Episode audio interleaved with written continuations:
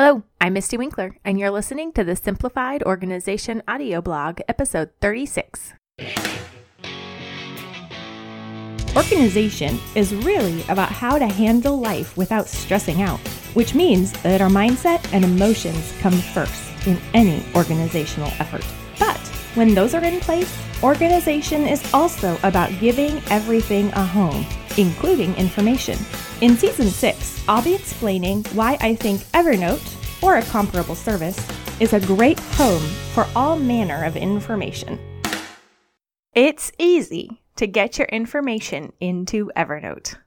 Because you asked, quote, when you scan things into Evernote, is it time consuming?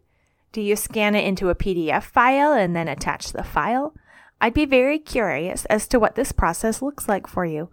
I tried it with a manual the other day and it seemed to take forever, and I had to try several different ways to get it to work. No, it's fast and easy to scan into Evernote, I promise. I use the app Scanner Pro on my iPhone or iPad, and in the settings, I've selected to have it automatically upload to Evernote. So instead of opening the camera app, I open up the scanner app, but I just snap a picture in the same way. When I hit save, it automatically sends it over to Evernote into my default notebook as a note. Now, when I'm using my printer to scan papers into PDFs, there's an extra step because the printer doesn't send to Evernote automatically. I do scan it, then the file pops up in the previewer on my laptop. I hit print, but instead of choosing to print directly, I select the option on the side that says PDF and choose Evernote instead. Then the file automatically becomes a note in my Evernote default notebook as a PDF. I have a video showing you how this works that you can check out in this post. You can also have Evernote open, start a new note titling it what you want, and then just use Evernote on the mobile device to take a picture of what you want to save within Evernote. This works well for things like archiving kids' art projects, snapping handwritten notes, or lots of other things that you just want saved quickly into Evernote. During your weekly review, you want to make sure to go through your default notebook, hopefully titled Inbox, and make sure that the notes titles are correct and then move them over to their right notebooks.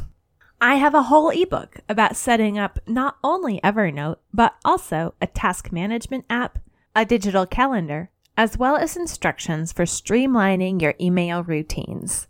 Paperless home organization will help you move from binders and file cabinets and notebooks to a digital planning process.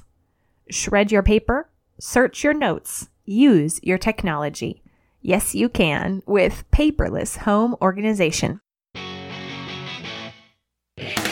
And that's it for this episode of the Simplified Organization Podcast. Head on over to simplifiedorganization.com slash audio to share this episode, subscribe by email, and also to find the freebie for this season, the free Evernote Challenge. You'll get six emails taking you step by step through setting up your own Evernote account in an organized and streamlined way. Head on over to simplifiedorganization.com slash audio to enroll in the free Evernote Challenge.